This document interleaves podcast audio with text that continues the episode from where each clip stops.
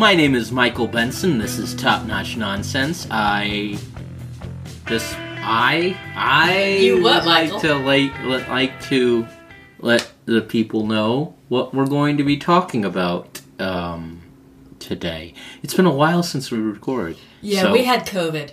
Yeah, For a I week. yeah. I, I, you had COVID for a week. I Oh, yeah, had, had it for COVID long- for two for- weeks. Well, a week and a half maybe. Yeah, I'd say about okay, twelve days because yesterday that's when I. Oh, that was that was twelve. negative. Oh yeah. That okay. is uh, more or less So, twelve you- days.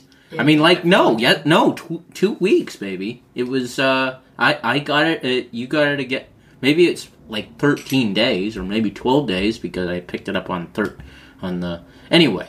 The uh and it's quite. uh It wasn't as bad as I thought it was gonna be. It wasn't. uh I mean, it wasn't fun, but yeah, it was just like like a really shitty head cold. No, uh, since we've been stabbed, jabbed, put you know had had nutrients of all sorts put into our arms. Vaccines aren't aren't necessarily nutrients. Yes, they're Yeah, no. they're they're dead viruses. dead virus. We had dead vi- a whole bunch of dead virus yeah, put we were, into were our bodies, and then we had live vaxxed and- virus. and, boosted, yeah, but so we still got it. and we still got it, but we're not. We're we are still alive. We're still alive, but I'm still kind of zoned out. So forgive me. Yeah, no, no, it's brain. fine. We're talking. We're I I I've I'm surprised that I don't have as much COVID brain as I. I mean, the marijuana helped. Is what I'm gonna keep on telling myself to get get through it. Really, I would think that would exacerbate brain fog. Oh, um, oh, I don't know if it helped with brain fog, but it made me not made me not think about COVID. Like, Oh, oh, okay. it's like now. Well, now I mean, all fog is brain. All brain fog. All fog is brain All fog is brain fog. What about the fog outside? That's not Well, brain no, fog, no, not fog all fog. fog is What about London fog. fog? London, those London are fog. Yeah, Those those, are are really nice those coats. are. Uh, but you know, when we were at, in London, did we see any fog? Did we see any fog? We saw darkness, but that was mostly because it was dark one of the We nights. We probably saw some fog. It was in December, wasn't it? it was in in December. Or late in November. December. No, yeah, November. It was Late November. early November, actually, baby. Wouldn't Oh shit, you're right. We got married. Oh, yeah, you're right. Remember? You're right. Did you forget? Oh, look who has the fog. Yeah, I told you. My, Um, my brain's fucked up. We ha- uh, so uh, we're gonna be talking about two movies where made us feel like the uh, a lot of it, it. It made us think that we had brain fog when we did both have brain fog already into it because What? what are you talking about? Okay, now this is seriously going to be top notch nonsense. this is okay. But the, the Maybe two movies, non- nonsense. mid notch, not mid, That was hard to say. Uh, uh, fog notch, not Fog notch It's not nonsense, yeah. fog notch. Brain fog notch. Top not- notch fog sense. Top notch. Fuck. This is this should. The, who cares about the movies now? This is fun. No, we had a good time watching two. Um, we had a good time watching. These were very disturbing movies. No, we had a time. I don't we know had a time. a time. Yeah, good. I mean, how much of a good time can you have watching Ingmar Bergman movies? But uh, Well, I- that that's dependent on a few different factors. yeah, I I, well, I had the brain fog, and I was also toking the up, and so I. Were you high during these movies? I think I, I would like to think so. Either whether or not I am high, or you used to when I whether or not I was high during the time, I should be high now because I need to get rid of this brain fog. Uh, no, we had a these two uh, movies are really are really kind of um, artsy. I, I wasn't the. Berg, the Bergman films are artsy. Get the they're fuck ar- out, oh my gosh, they're part of a trilogy. Um, uh, the one we didn't do was Passion, the Passion of Anna, but uh, uh, Will we see, do that again at some point? Hopefully, um, Or not again at all? Wow. Wow, this is brain. next couple Brain episodes are gonna be bad. fog. Do do do do do do do do. Um. Well, what uh, what the title refers? Uh, the two movies we're talking about today are "Hour of the Wolf" and um, "Shame," which uh, what uh, "Hour of the Wolf" felt very um, oh, it, it, very it, it's arresting. Uh, Bergman films have always kind of he was like I told you a couple weeks ago. He was the first foreign director that I kind of latched onto and felt like some sort of kinship of. When I first went to film school, I thought, "Ooh, this is the type of stuff." These are the type of movies that we, we would consider artsy movies in the world uh, in the world today. This is what I came to film school to watch, right? Because you know you couldn't watch this in high school and you know have, have any self respect. No, I don't know what I'm talking about. The uh, I really was fascinated by um, by Hour of the Wolf, uh, especially because it talks about uh, supposedly the Hour of the Wolf, according to Swedish folklore, has to do uh, has to do with the time uh, between the darkest of of the night and the dawn, like the hours between like three to five o'clock in the morning. That that's supposedly when the uh, the deepest, darkest nightmares happen. It's also when most natural deaths happen. It's Oh, also wow. uh, a time when uh, a lot of births happen at a like uh, of of babies uh, uh, of or of like any sort When of sleep babies. is deepest and nightmares are more real. Yeah, that's uh, and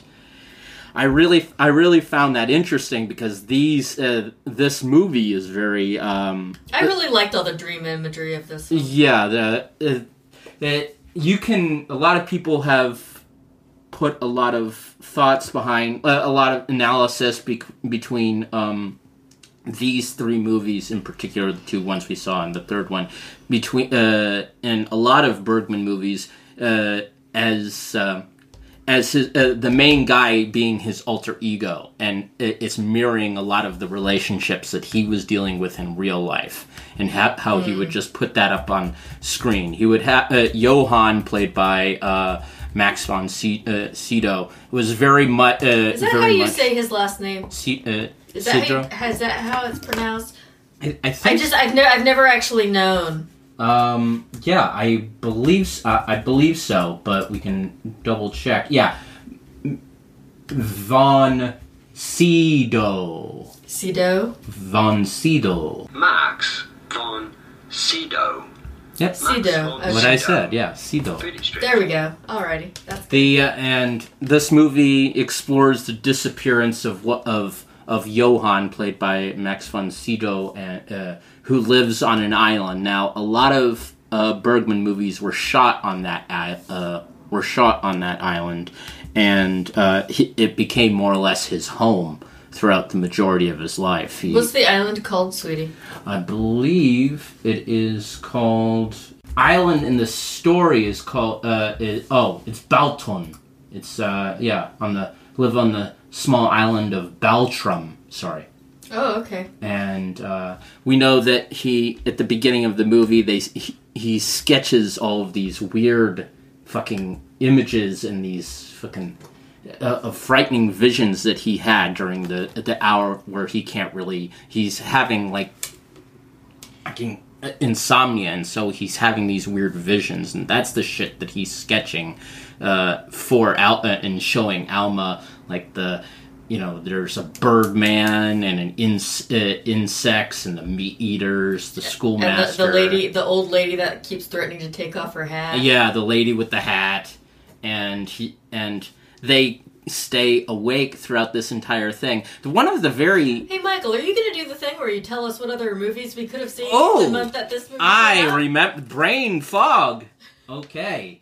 Uh, this movie came out. Yeah, this movie came yes. out in February 1968. So here were the movies that you could see in February of 1968. Doctor Faustus with El- uh, Elizabeth. Uh, you know, the the one that everyone loved. Taylor. Taylor. Oh, I don't want to see. I want to see that. Oh yeah, I want to do that for the pod too. Uh, Who directed that? Oh, you don't. Oh, I'm sorry. Never mind. We don't have to go off on that tangent. no, no, well, it's it's okay. We can. It's uh, it was directed by his his her husband, Richard Which Burton. one? Oh, Burton did that. Burton. Okay. Yeah, during the yeah. So uh, freaking th- the anniversary, the Fox, Planet of the Apes, Oh, the, nice. the lustful Turk, which you know that's interesting. I thought you were gonna say a different T word there. Was Yeah, uh, no, no. The lustful tr- trans woman. Uh, That's not where I thought you were. that was not the T word that I was thinking. No. okay, the lustful tit maker. No. All uh. Just Sweet. November with Sandy Dennis. You could see that. Blackbeard's Ghost. Uh, that's not no. Uh, Charlie Charlie Bubbles. what fuck type of movies are these? The Shuttered Room, Adventures in King Anne Castle, Ruined. Oh god, there's just a movie called Ruined. Oh, quarter uh, Quatermass in the pit, which uh, just has. Oh god, that doesn't make any goddamn sense at all. Grand Slam, Prescription Murder, starring Columbo. The Power, Motel Wives. I want to watch Motel Wives. Oh, that's oh adults only. So Oh. that's good that it's Yeah, adults sounds- only. Pa- right. uh, Piccadilly Circus with the Pink Panther. You know, freaking s- is- Seven Against the Sun.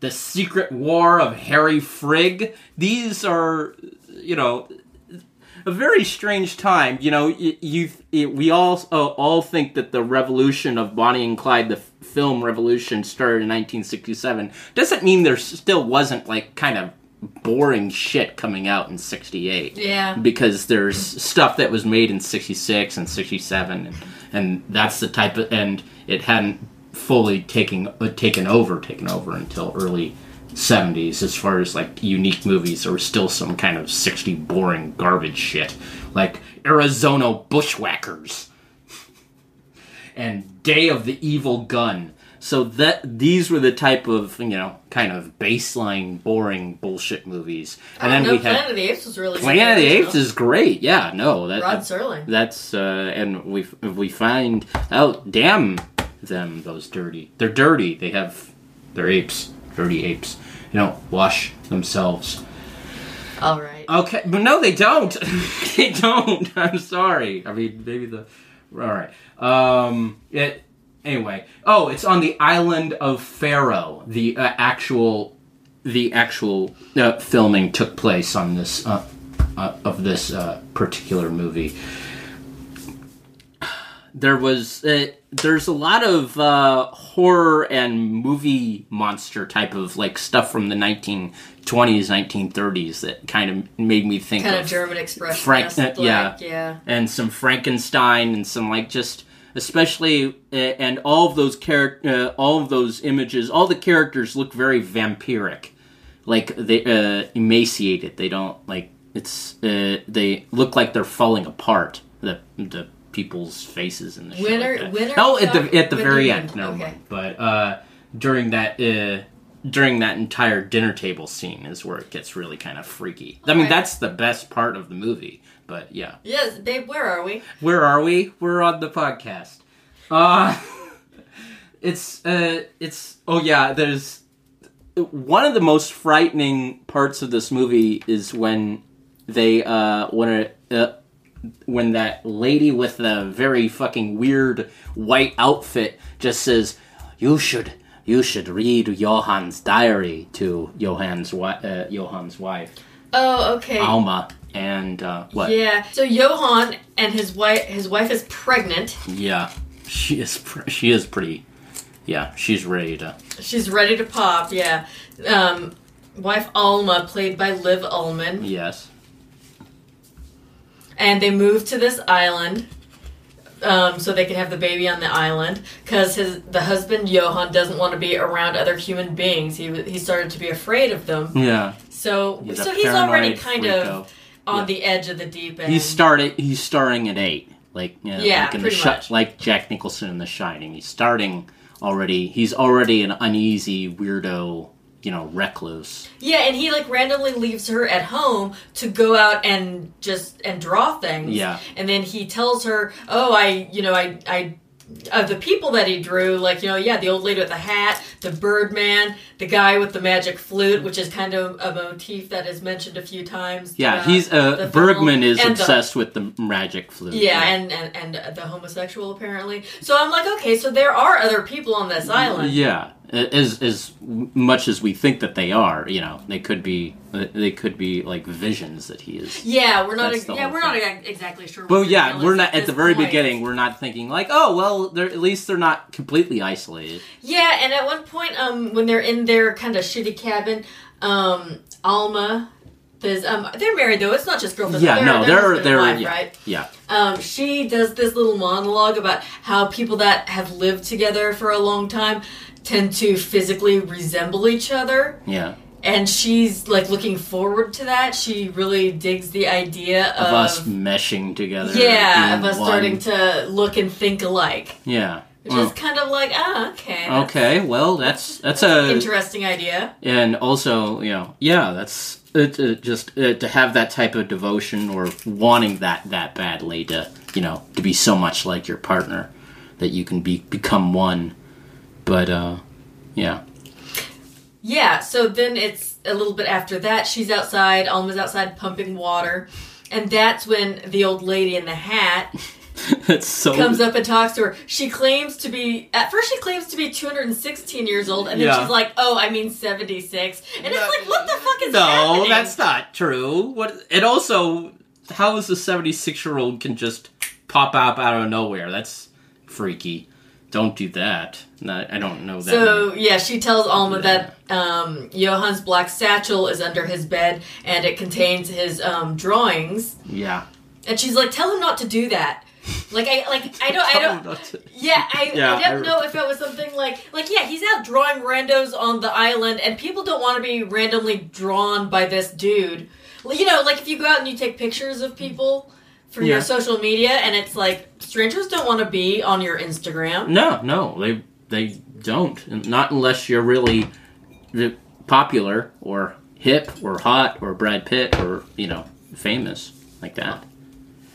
Well, most people still probably don't want to be in the background of your photos. No. Um, and then she's like, yeah, he also hides his diary there, so That's read all. it. Yes, read your husband's diary. Wh- Which he leaves at home under the bed where it's easily accessible. Okay. yeah, fine. In the okay, satchel. that's.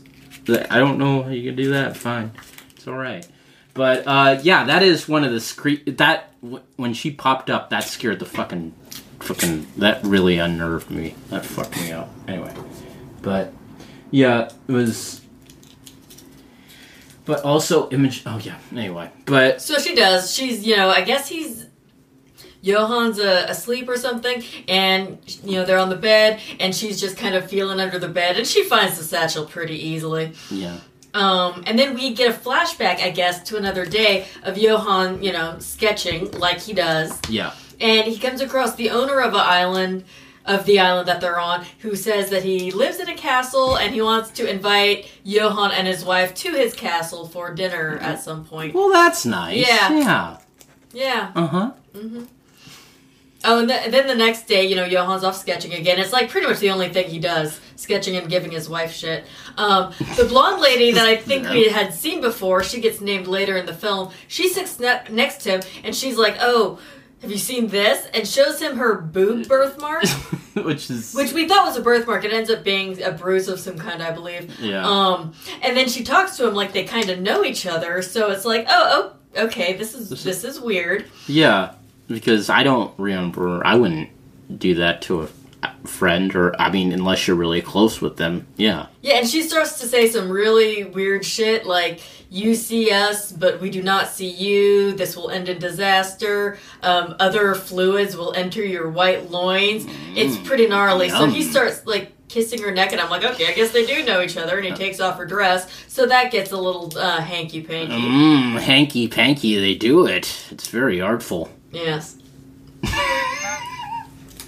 But uh yeah, it's I I didn't I, I it really it the, very few movies kind of scare me and the Bergman films make me like it It's stay up at night. Yeah, it just uh, that's the type of stuff that kind of because it, it it feels more real, like it could happen in real not that you know uh, there's not a big chance that a a, of a guy with a knife is going to burst in and start stabbing you, but like It could happen. uh, yeah, it could happen. Yes, of course. But you know, just like a, a weirdo friend of yours starts trying to, you know, and it takes off or to say, "Here's my bruise," and you know, "Here's my birthmark," and "Here's my boobs," and "I'm gonna kiss you," and "Oh my gosh," and "You're married," but it, he still goes along with. it. It's just, it's you know, It's pretty surreal. yeah, I don't, yeah, it's it's it's very So, surrealistic. and then he, yeah, he comes across um, another one of the people of the island. It's dude um, in glasses and a beret.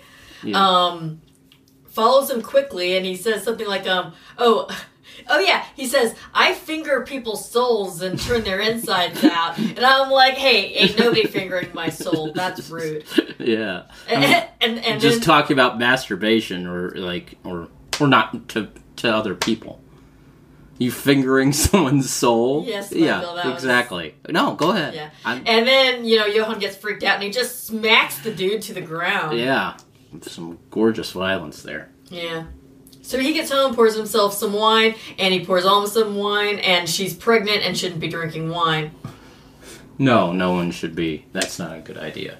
Okay, so they are at the island owner's dinner party, meeting all the other upper class people who live on the island. Yeah, You know, there's there's tall candelabras, the camera spinning around the table. Dude, it's a tiny table for so many people. They're really, really all squished together, and Alma is very uncomfortable with this. Can't blame her. She's like eight months pregnant. I would be uncomfortable as well. yeah, and I, wouldn't want to go out there with that being that pregnant and going anywhere. You know, let alone to a party. You know, especially if uh, my water was going to break or something soon. Thank you. All right, but um, yeah, they're at this. They're at this very. Uh, uh, they're at this party, and it f- all feels very intense, very intrusive. They they seem to deliberately want to make Johan uh, and Alma feel uncomfortable, it, it, without really trying all that hard. Yeah, the fancy lady that's the countess is talking to Johan about a woman named um, Veronica Vogler. Like they like. You know, he knows her and they know her. So I'm like, okay, is that the blonde lady from before? Yeah. And I believe I turned out to be correct about that, though. Oh, this is cool, though. Then um, they all get up and go to the study for a puppet show. And, dude, yeah, this puppet show set is pretty sick. Yeah. It's like, um, it's like an old timey kind of, um, music hall, uh, sort of curtained theater. And it's all lit, you know, it's tiny because it's for puppets and it's all lit by candles. And then we see, like, the puppet, but then it looks like it's a real tiny dude Yeah. and uh, and then he starts dancing around, and it's actually a really cool effect for 1968. It was very surreal. I really, I really enjoyed that, that Yeah. part of it. it's really That's really nice, like filmed theater craft. Yeah, and it's it, it's pretty imp- yeah, it's really impressive for 1968 because there isn't very there's very few of that t- type of stuff happening in 1968 that's that well pu- pulled off and looks realistic and or looks you know surrealistic enough to uh, you know catch your eye. But yeah, But yeah, uh, Johan's really not into this puppet show, um, which shows how much he sucks.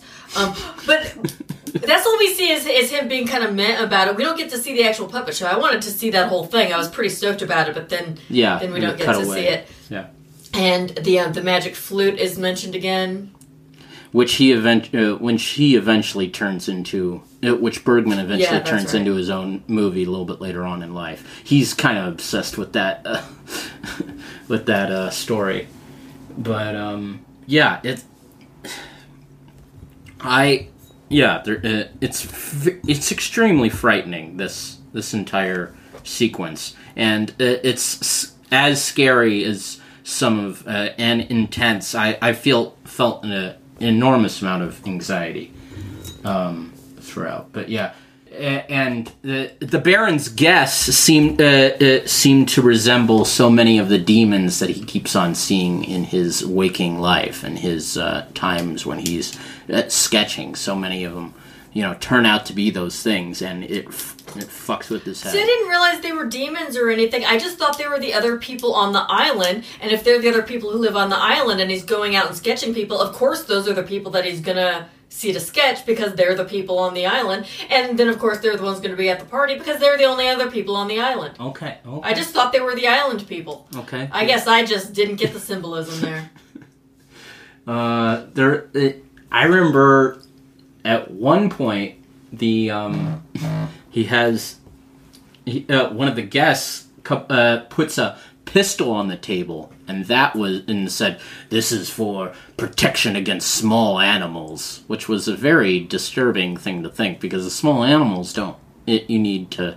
You don't hurt small animals. You you protect. Yeah, i- not against small animals, not for small animals. You're, you should kill other animals that try to get the small animals.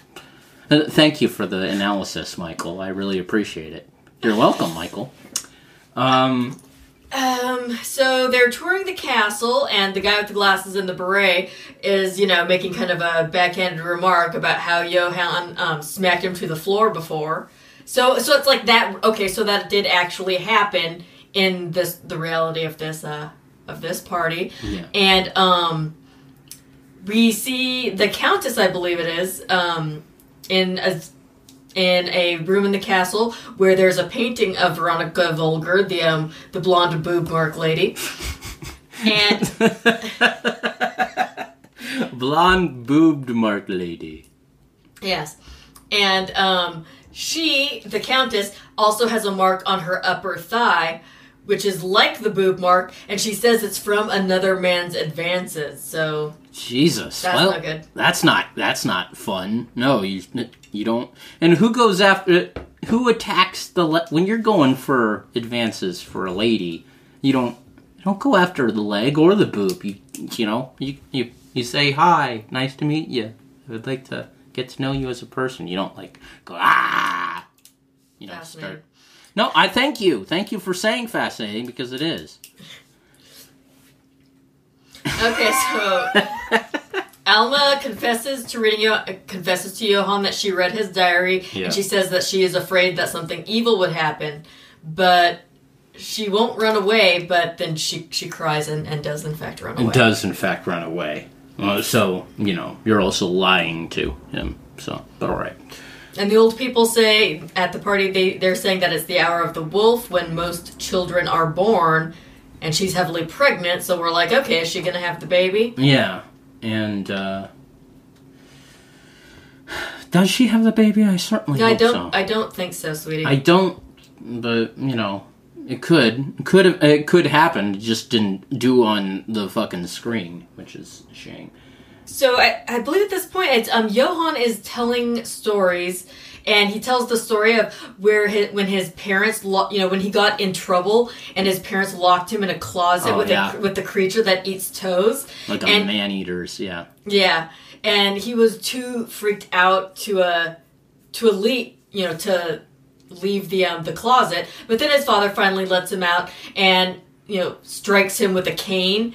Not cool. And he's like, okay, well, we won't let that monster eat your toes, but you can come out, but I'm gonna beat you with this cane, and then you can ask your mom for forgiveness. It's fucked up. Yeah, you don't. That's not. That's not a healthy family. And that's when, um, yeah, Johann, we get we get the flashback to when he's fishing at the cliffs, and he's also hanging out with this young boy. A little Yeah. creepy. Yeah. Oh, this this is scary. This is Yeah, why don't you? Freaky. Why don't you tell them? he it, he was uh he he basically kills this kid more or less you know he he he gets a little um Yes, yeah. So Johann is fishing. The young boy is he stands behind him for a really long time. Then they hop down the cliff, and you know the young boy's like, um, he's just laying on the rocks and he wants to chill. But Johann's like, okay, it's time to go. And the boy's just you know not not about to you know not about to leave. and he So- keeps on forcing him to Yeah, so Johann kind of grabs him and manhandles him. Um, the uh, manhandles the boy to try and get him to to go with him, and so the boy just like bites his ear off, and then like they start wrestling, and I'm like, okay, is this him wrestling with his younger self? I turned, I I was uh, kind of overthinking. Overthinking it, so this kid is like on Johann's back, and Johann just keeps so- backing him backing- into the boom, jagged rocks, boom. over It's and over, real- it is until really- he dies. yeah that it, that's really disturbing because it takes a while and then he's uh, and and then he laid and the boy is laid down by him or he he puts him down or, No, he ca- he Huh. um he carries the dead kid and just throws him off the cliff into the ocean. Oh, that oh, shit! That's right. That's fucking dis. Oh god. Maybe I tried to block that out. Yeah, he throws it at uh, the kid out of out there Yeah. into the water. Que no bueno. Yeah, not not a good idea, and it's not gonna. I don't think that's gonna hold unless you know, unless no one is going to think about the, oh, what you did with the kid. No, no one's So, gonna. th- ask you. so is that why they had to move to the island because he was trying to get away from a murder charge, I guess. or did the murder happen on the island? I thought the murder happened on the island. Yeah, I thought That's- so too. eh, but But whose kid is he? Yeah, and we never find out. Yeah, we? and that's why I like your idea of him fighting him uh, him fighting himself because he's dealing with all sorts of weird uh, demons, real and imagined. He's pick. Are the demons because of the murder, or is the murder some sort of manifestation of like he, him struggling with his animus or some shit? Yeah, I think it's the second one, baby. I think uh, from the shit and the themes that I've been reading about this movie, I think you're up the right. I think that's a sound uh, analysis, and um, All sound analyses end with the words "or some shit." Yeah, yeah, exactly. But that it's it's really it's it's scared. It really is it because it, feels so real. They feel like real. It feels like he killed a real kid, fought a real kid after the kid like bit him and shit like that. It, it that was a bit of a rambunctious. It was more of a rambunctious kid than I was expecting. You know. Yeah. well, that kid. I mean, you know. Uh, uh, well, I shouldn't have. Ex- I should have expected it. A, this being a Bergman film, and B, we've already seen a 276 year old uh, lady in a white in a white drapery who forgets her fucking age and says She said the she was- correct age. She said she was 216, and then she said she's 76. Where did you get 2076? Well, I see it. 2076. 2000. Oh god damn it. That year hasn't even 276 is what I uh, what I thought was said. Maybe I yeah. It's 216 and then she says 76 and then my brain said let's let's go into the fog and make it 276. Yeah.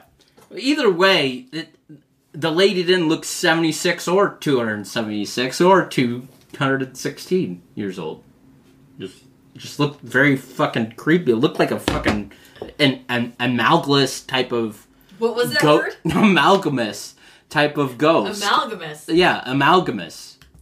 I don't care if it's a word. I said it, and it's real because I said it with enough confidence, and now people believe that amal- uh, amalgamous is a ma- a word I made up. Uh, that has to do with like a big fat. Uh, that is another word for big fat ghost. Nice. Okay.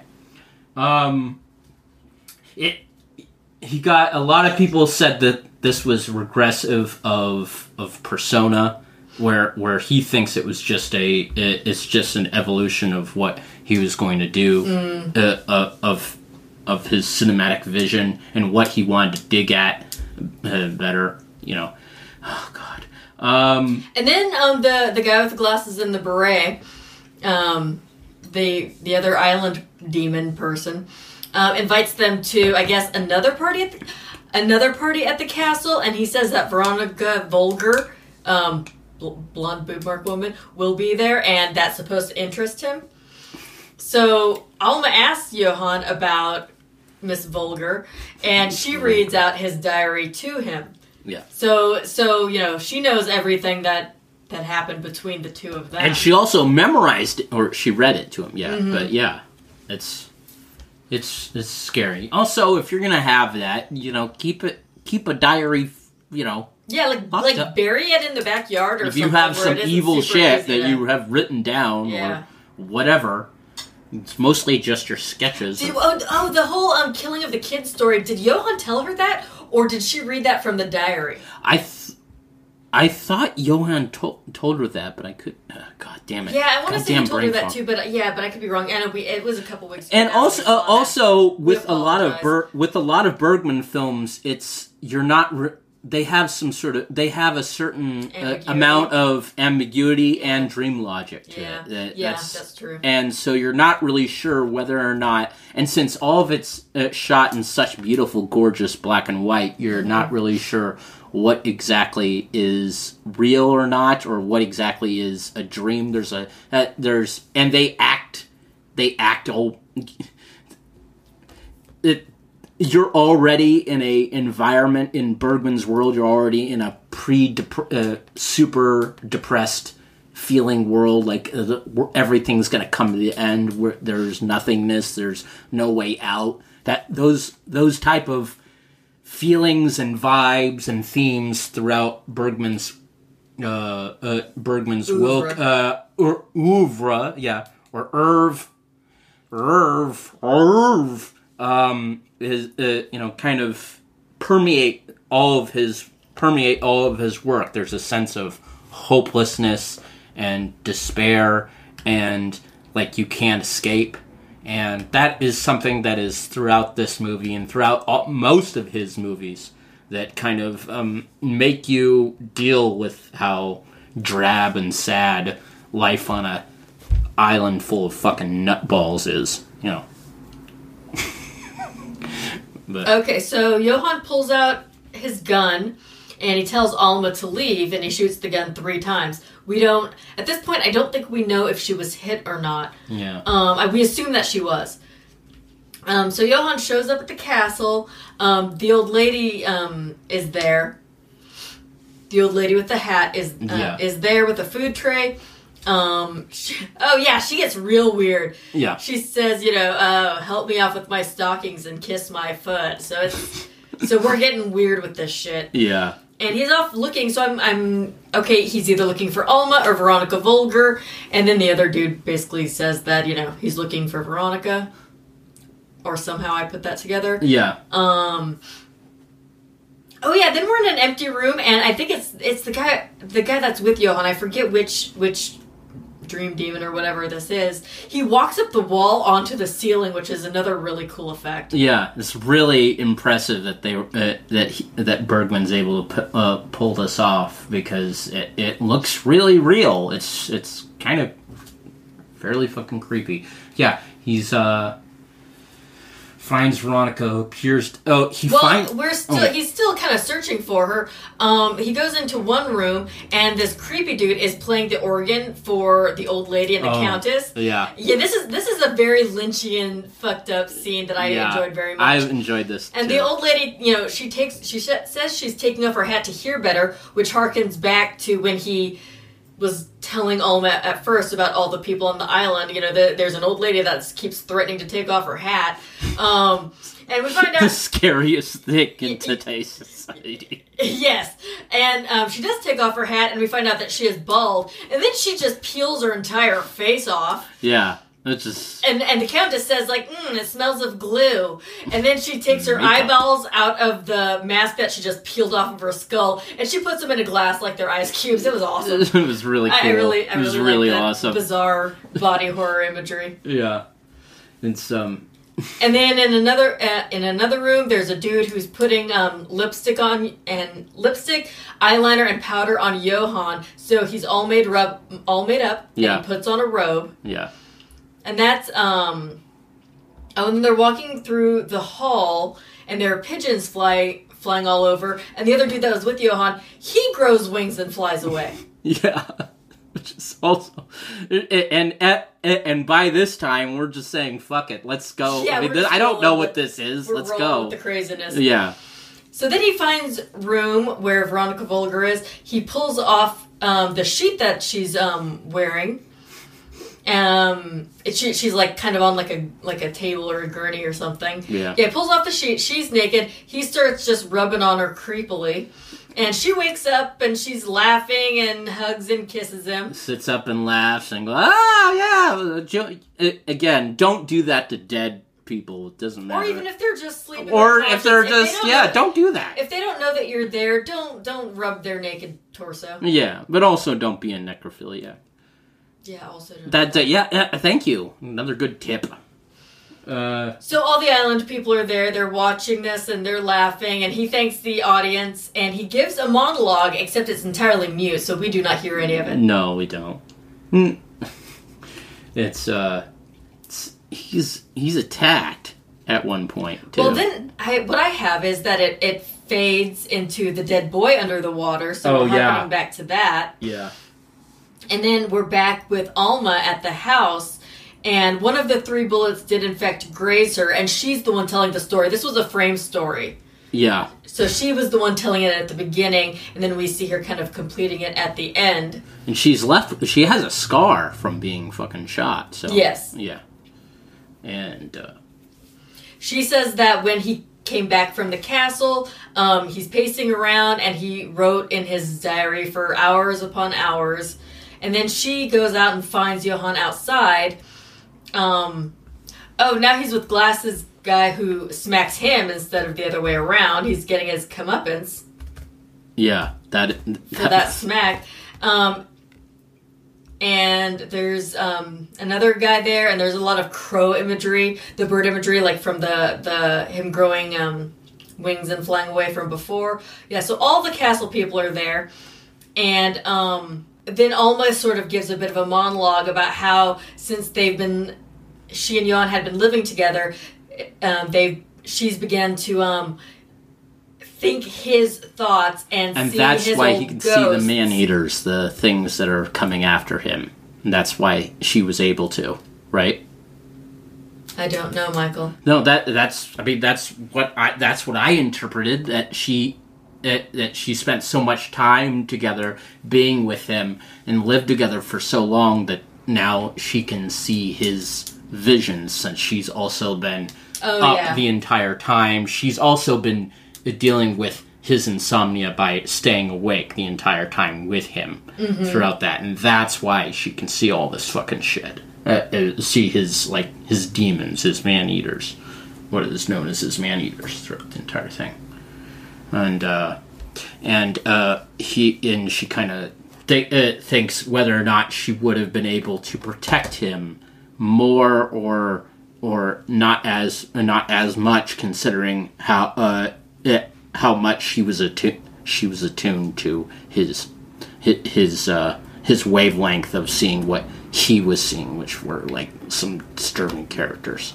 But uh, yeah, whether or not they're real people is up for interpretation. Mm-hmm. Yeah, you think they are.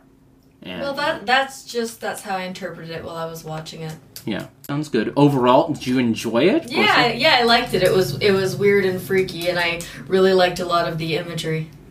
Okay. Well, um, we're gonna go to uh, the next part, which is notes out of context. And uh, yep, we already did old enough and uh, little darlings. notes out of context. This is when I uh, read uh, my notes that I wrote down on Hour of the World, uh, Wolf out of context. Some of this may not make any sort of sense. Oh, reminds me of Woody Allen openings. The title card: onions or potatoes. Like the, uh, I like the documentary feel. Propaganda feels like it's shot at the. It feels like it sucks out of my apple tree. Well, that was sad. Moving sadness behind and screechiness. A demanding I- artist. Is she crying or laughing? Doesn't want anything to do with her. That pull up. Oh, homosexuals.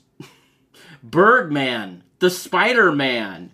Gr- gregarious, greasy shit. I've been central to the seconds to talk to me. I've had that the robe sky, lots of paintings putting the creepy lady in a dress.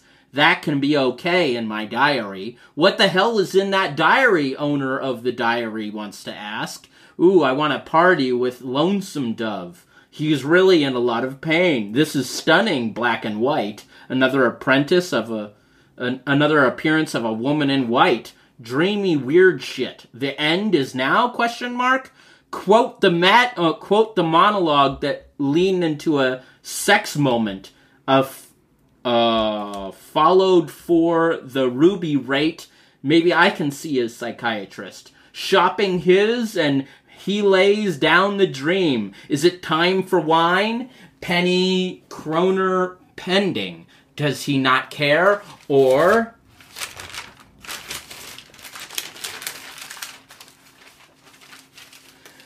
does he trust her? Probably both. POW is goat, goat love.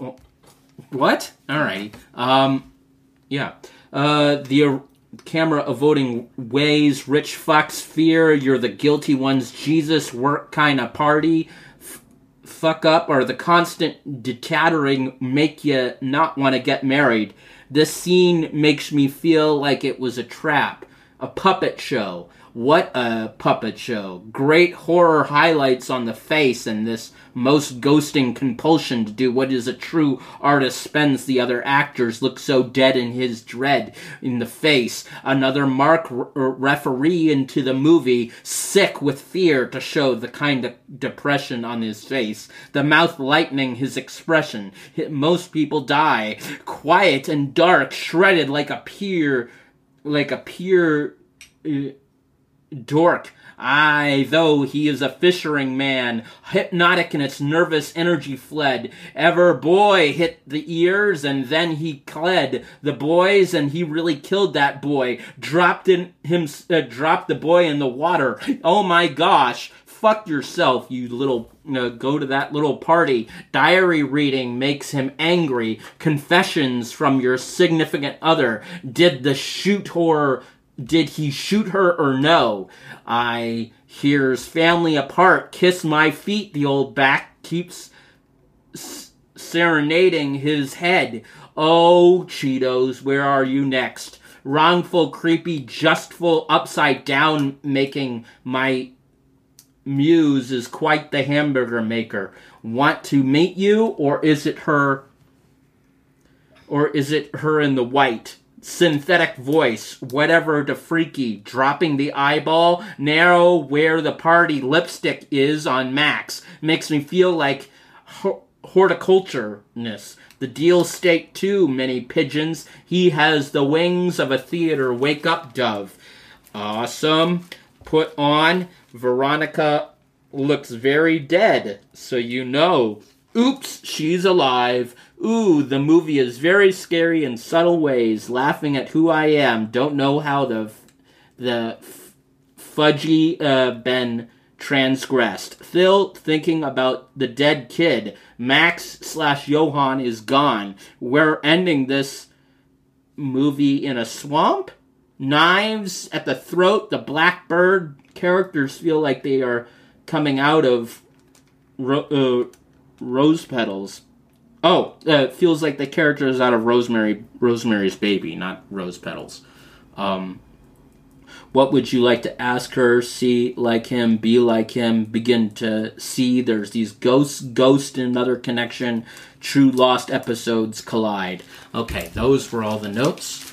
Okay, and now we can go to the next Bergman movie, which is called Shame, and it is from September of 1968. This is quite a interesting. Uh, these were the type of movies that were happening in 1968. Uh, in September of 1968, we had um, "Don't Just Stand There," "A Man Eight Girls," ew, uh, "The Ghastly Ones," "Hammerhead," "Deadfall," "Any Gun Can Play," "The Immortal Story," "House of Cards," "Duffy," "Why Man Creates." Cocoon, uh, oh, there's another movie called Cocoon. Ooh, the orig- uh, the 1960s uh, Romeo and Juliet that came out this uh, Oh, this the month. Zeffirelli, yeah. Yeah, uh, Godard's Weekend, one of my favorites. Um, Capricious Summer, uh, Panic in the City, uh, Massacre of Pleasure. Oh, uh, and uh, King of Kong Island, and uh, a movie, uh, The Fireman's Ball by, uh, by Milos Forman, and a movie called Le Bitches. Nice. So, um, this movie is uh, is uh, is part of a part of the trilogy, and it is more or less about war.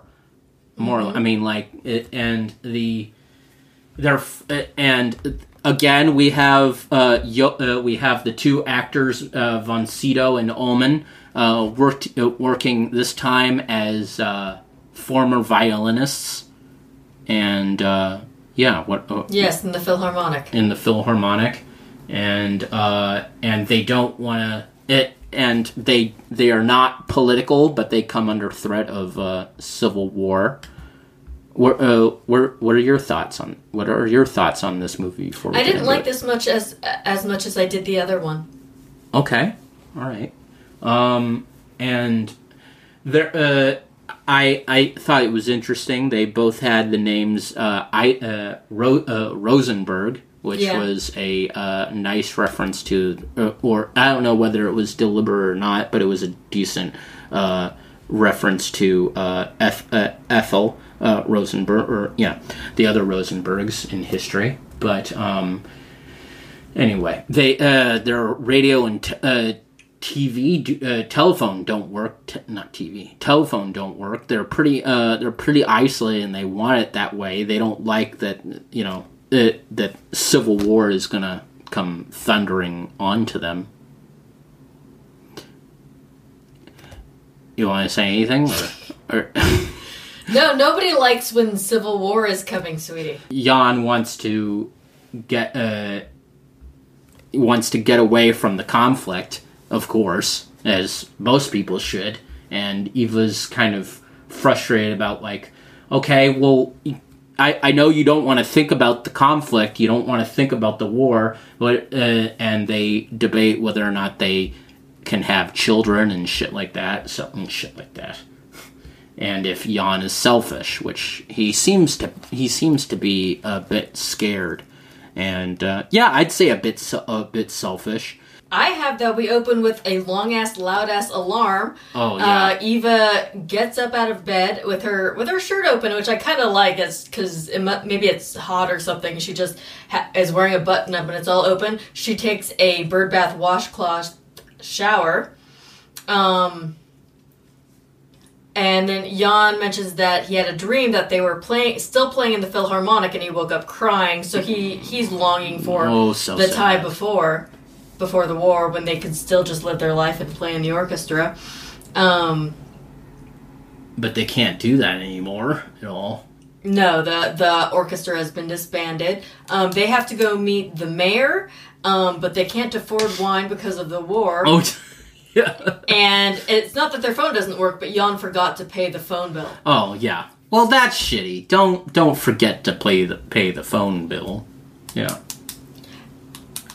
Um, okay, so they get in the car and Eva tells Jan to go get his jacket, but he's taking way too long to get his jacket and he starts crying and then he does get into the car. They stop by a creek and buy a fish from a fisherman Yeah. and he's the one that tells them that the radio men- radio mentioned impending invasion so that they know that something is going to happen sooner rather than later. And that and that's really well put together. It's kind of you don't realize that it, it's it, it it's given to us narratively very beautifully. It, it's not stuck in there. We we see the evolution of knowing that oh there is that there is some kind of there is some type of war. It's not shoehorned in. It's not. It's done beautifully. No, no, the war is all the the war is already already happening Already happening. by yeah. the um, by the opening of this film. Um, they run into some friends, and Jan keeps telling him that they have lingonberries for them, which is just very, uh, very, very uh, Scandinavian. Yeah. And keeps you know he was telling he's telling them that they want to get together, um, which would be nice if that's a possibility. And one of the friends says that her friend uh, says that her sister had to evacuate to a camp due to deadly bombings in the city that she lives in. So this is just getting very real and very close to home. The war. They do go to a shop and to buy some sort of wine that they are able to uh, afford, and the shopkeep um, shows them this music box Oh, yeah. that his mom left him, and he says it's from the 18th century, which is really really nice um, to be able to still have old things like that. Um, he pours them a glass of wine to taste, and is talking about how no one will will miss him except maybe his cleaning lady who he's banging. Which hey, I'm sorry, it's just hilarious you said that. His cleaning lady who he's banging. Well, dude, when it when it's war and if there's two lonely people and they're the only people that they see, Yeah. You know- course. No, I understand. you know, love the one you're with, you know. Sure. Just you got to find solace in whoever is available sometimes. of course, yeah, definitely. and um, Eva and Jan are talking about, you know, Eva is um, saying that she just really wants everything to get back to normal. She wants to start learning Italian again and wants them to practice their instruments. Um, oh, and she does want to go to a doctor because apparently they're not using protection of any kind, and she keeps not getting pregnant.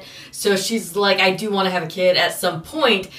When things settle down, we need to go to the doctor and see if it's a possibility for us. Oh, and he's um chit chatting with them. Oh yeah, they're they're wherever they they're wherever they happen to stop. They're having this conversation, and we do find out that he did cheat Yeah. on her at some point in Yeah. the past. That's not great. And uh, not good, but uh, yeah, that uh, I love the arguments in these mo- or, or the interactions in these movies. They don't they, they don't feel written. They feel they feel organic. The arguments and the and the reality and how they're talking and how how uh, conflict and how uh, how it's brought up. It's uh, so clum. I I see so many movies about relationships and they're so clums clumsy when it comes to the arguments and how Dialogue. older and also uh, the dialogue and how older people talk, especially or people in a long relationships, how they interact with each other. It's very and how it comes off authentically. I, I really appreciate that in um, Bergman uh, Moon movies. There always seems to be such an intensity and such a uh, familiarity and a relaxation to know that you can be your your intense self with well you know and have it come right back at you. It's just really well written Well, and just how, really yeah, how did. Bergman tend to write his screenplays, or and also with the direction? Was it word for word, or did he encourage a lot of um, I- improv? he he uh, he encouraged a little bit of I, I can't really I can't really say uh, say for certain but um uh, other other than I guess uh, what is what makes so much sense is that he uses the same actors so many Yeah. times that whether or not um whether or not there's improv, I need to look it up or not, but there is a certain amount of like, oh, we can it, it comfortability because I it, Von Sydow had been working with him for a long time. They both knew they they all knew each other for a long time, and they you when there's that way, and when you're isolated in a and shot in a specific on a specific island where he's basically you know the runner of the place. There's a certain comfortability, and that's why you get such indelible performances and, indel- and indelible films. Anyway, but yeah. So they are tending the farm where they ended up after they after leaving their apartment and stopping to get a fish and wine and whatnot. They're at this farm, um, kind of out in Nowheresville, which is probably smart. But then we see that you know there are loud jets overhead, and one of them crashed, or blew up, or or got shot down. I think Got it was. yeah. Um, and a guy bailed out and got caught in a tree pretty close to them. And Eva wants to go help him, but Jan is afraid it's the enemy and doesn't know what he'll do. But then there, um, there becomes comes a kind of a military cavalcade, and there's an army check and tells them to uh, to leave their domicile. Yeah. So they got to pack up the car and they have to leave the farm. Um, then they get stopped. The more military guys pull them out of the car, and then they put the couple on camera.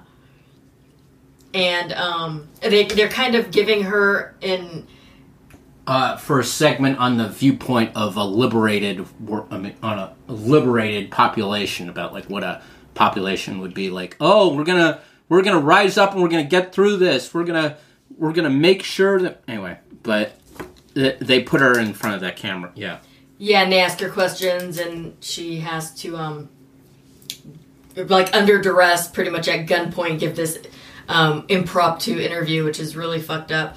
And they um, Jan passes out and they open fire, but they don't shoot the couple. Um, so the two of them, they get back in their car as bombs go off near the farm, and they even have to kind of uh, shoot all the chickens and animals Yeah. and whatnot, so that they don't get blow up if their if their farm gets um, bombed, which is which is sad. which I hate. Yes, I Yeah. hate that sort of thing. Yeah. So they're driving and it's just death and destruction everywhere they go. And I'm wondering, I'm like, well, where are they supposed to go? There's, there's yeah, we're there's nowhere to be. there is you know and it, again uh, a sense of hopelessness a sense of the inhumanity of war and the disintegration of humanity throughout the war and stuff like that the, those are the that that's what's really hitting hard through most of these shots So they get to some um, random empty house um, to sleep, and then they also find um, some kind of a, a camp of some kind. yeah With a some bunch of sort of other- work camp other refugees, yeah. And the two of them are called into, I guess, the um, um, the administrative part of the uh, camp, the office. And um, Eva is in trouble for doing that interview under duress. But the thing is, they filmed her, and then they put someone else's VO over it, Yeah. which was advocating for the enemy, telling about how great it's been to be liberated and whatnot. When that's like not what she said at all. She was being she was being just very vague and saying how they're they're not political. They just want everything to be okay. yeah Um, but they put other um, some propaganda VO over the footage that they took of her, and now yeah, she's in she's in trouble with the um, the authorities. yeah which is yeah So they locked them in another room with um, a vicar that they had known from before. Oh, and they they pop back in his dislocated shoulder, which is pretty brutal. that was that was really uncomfortable and it's it feels real it feels very real and there's a uh are, are we going to talk about jacobi soon or did i did i or am i going a little bit too far away sorry about Well, that let me see. Uh, so we find out that there was um, previous propaganda that the invasion. There, yeah, there's propaganda being pushed on the radio, especially that the invasion has been a success and that um, the invading forces are being welcomed as liberators.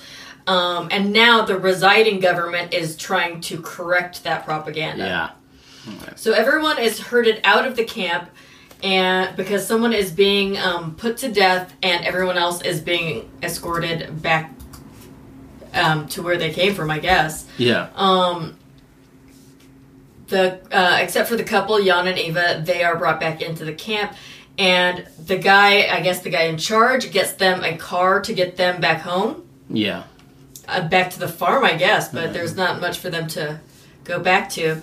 Um, they are back um, hoeing on the farm, um, trying to take care of things.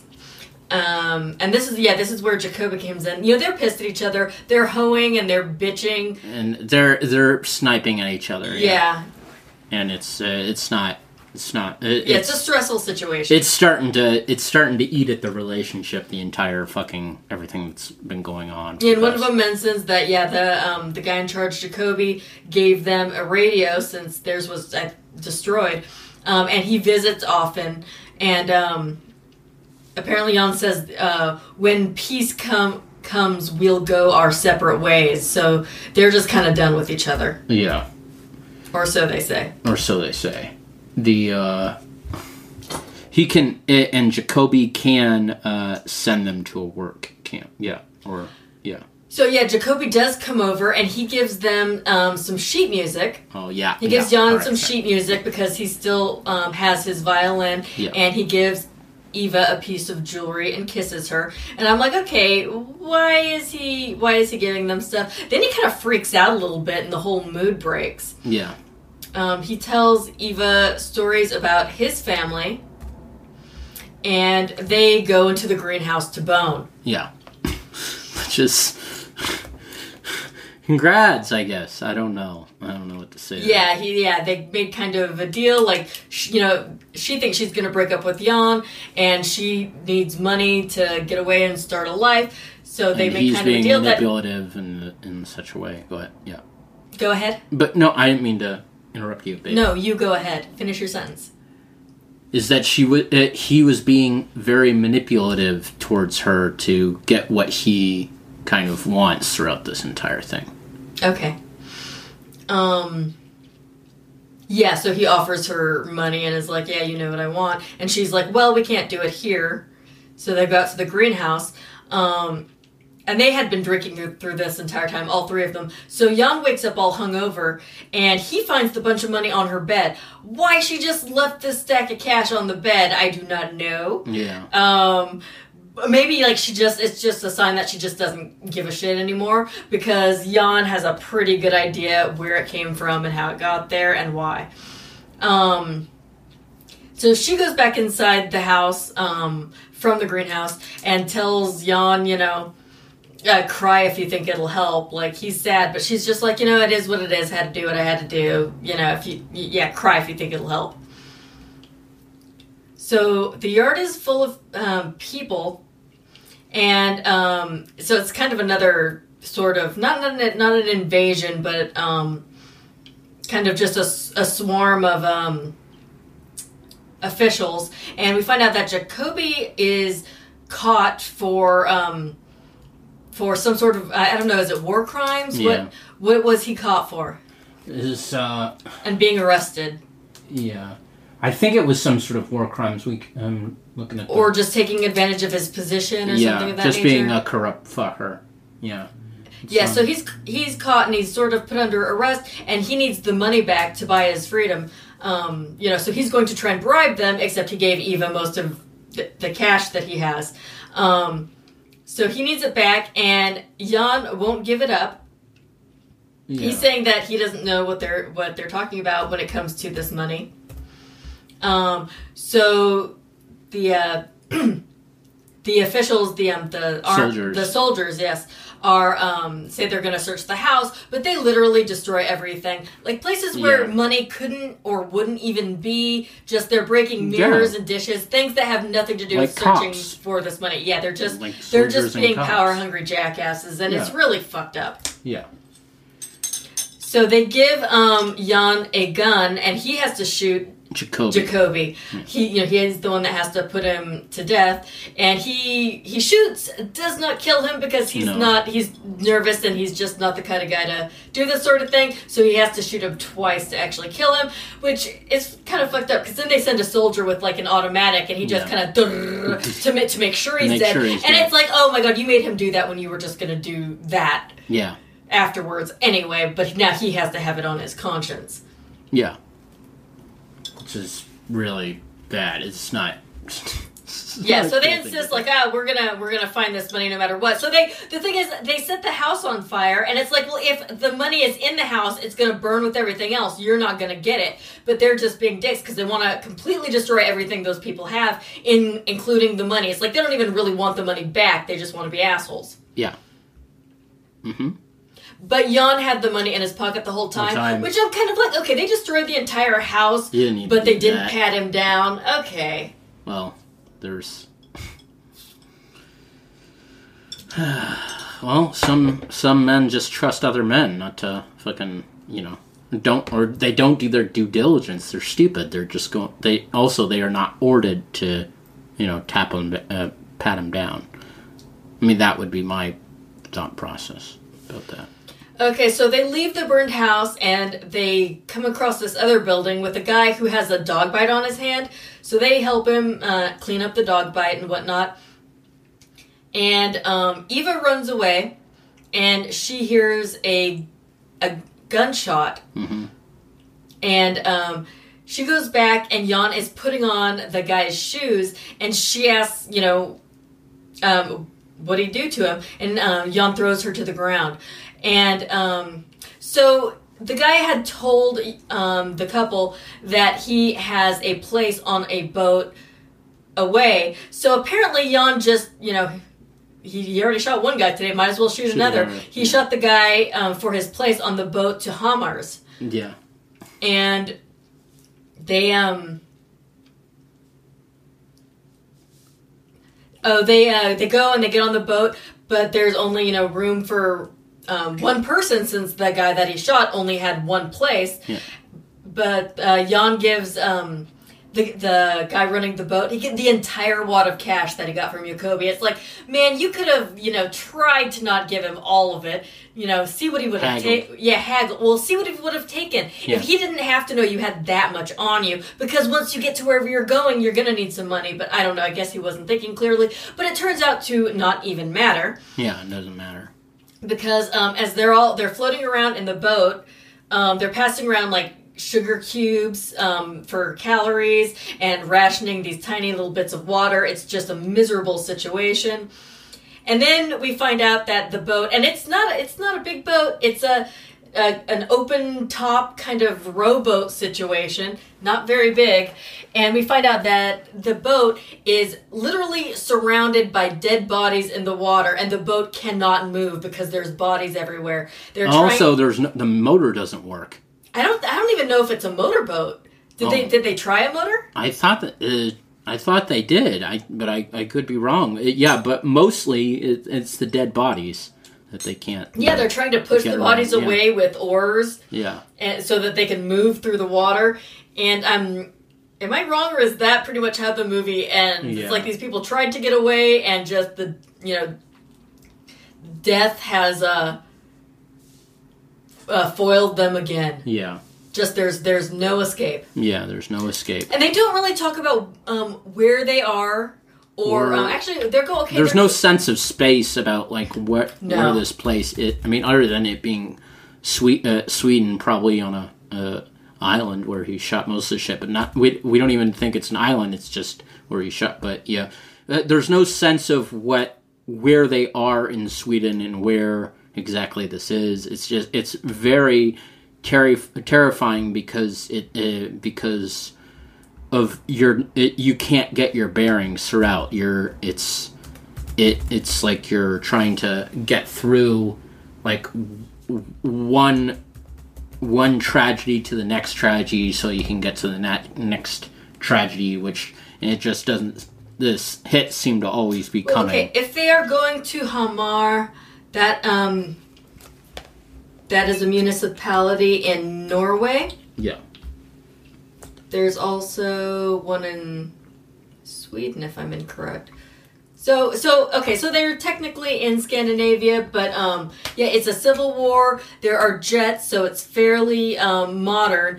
But it it just kind of gives a sense that it could have be almost any war, yeah any time, any place. That's because yeah, yeah. because it's all it's all the same and it's all terrible and it all just fucks people over, over and over and over, no matter what you try and do. yeah yeah that's that's what it's about i uh i really i like this movie i, I like this movie a, a lot but it is um yeah it is uh, it it is a bit of a fairly big drag. It's not it's not it wasn't uh like most yeah like all of bergman's movies help uh, hopeless and helpless and you know like you like you can't uh, like you can't escape the sadness of uh yeah anyway but uh is there anything else you want to say about the War, good God, y'all. What is it good for? Absolutely nothing. all right well this is uh notes out of context notes out of context okay these are uh, notes i wrote down while watching the movie and uh, hopefully i read them correctly all right Wake up and get ready for the day. Nice dream. I wake up crying if you insist. Domestic domestic squabbles, but joy, but joy and hap, ha- happiness. Talking about what are you gonna do with your teeth? Former Flint Fire Part Six. Farmers. Word there's shit. Creepy shit waiting in the car. Jan, where is he shooting? Beautiful butt diamond. This island is a constant uh, is a constant in his volking, fishing thou pending persippins. Oh my god!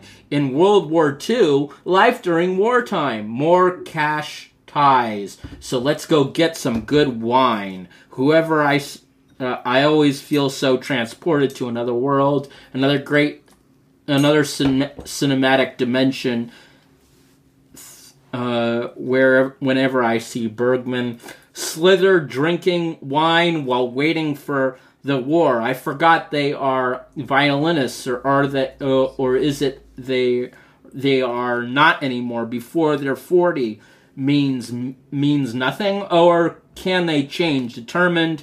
Uh, Nick is resistant kiss feel feels very dystopian sci-fi a great uh, uh, gonads and some gory hangover time. God damn, your your your luggage doesn't work. What? That doesn't make any sense. Political affiliations. The war seems evidently not ready for consumption and constant uh, and constantly and constant violence. The hopelessness of the sh- of the shorty Are they riffing meta esque on the Rosenbergs? Uh, you spent years. He crushes of Dieter's workers for the oppressed. The food is uh, deliriously hell. Oh God! More hallucin- uh, hallucinatory scenes. Lots of World War II stuff. Anyone got to go home, real characters, real arguments, real cop. Uh, real a real cop argument, big emotions for a dystopian world of Bergman. Brea giving parents away. That canine. Oh, was he? Did he bite me? The scene at the laundry table is quite profound in its beauty. Living in Watermelon Town? I don't think so. Effective, uh, effective emotional story. What his mother. What his mother? At least to me, it was a lot of crying, guarding invaders and, and oppressors, nerdy storms, and some nervy money. I need it money. Is he turning to take the hike? Take the king? Where is the money, Helsinki? Get that place off friend zone. Uh, back pocket is the oh god back pocket breaking down. We want none of this. You can have your shoes rough thinking her damn after she asked her what was going on. Get on that back and now we're lost. Sugar cubes on the on the boat. Did they just pass out? The bodies start to float and she had a dream all right that was notes out of context Thank you. Thank you, thank you for listening to us talk about Ingmar Bergman's two movies. Now, if you want to contact us, you can contact us at, at MJB Comedy on X slash Twitter, uh, or you can contact me at MJB Comedy on Instagram. And also, you can contact me at or you can contact the pod at topnotchnonsensepod at gmail uh, at gmail.com and Top Notch topnotchnonsensepod uh TikTok. Okay, thank you. Next week we are talking about the almighty Black Christmas and New Year's Eve. Uh, that's gonna be fun. A lot of fun. Let's say fun, and that's what it's gonna be. Bye bye. All right, see you next week. This is Michael Benson signing off. Bye bye.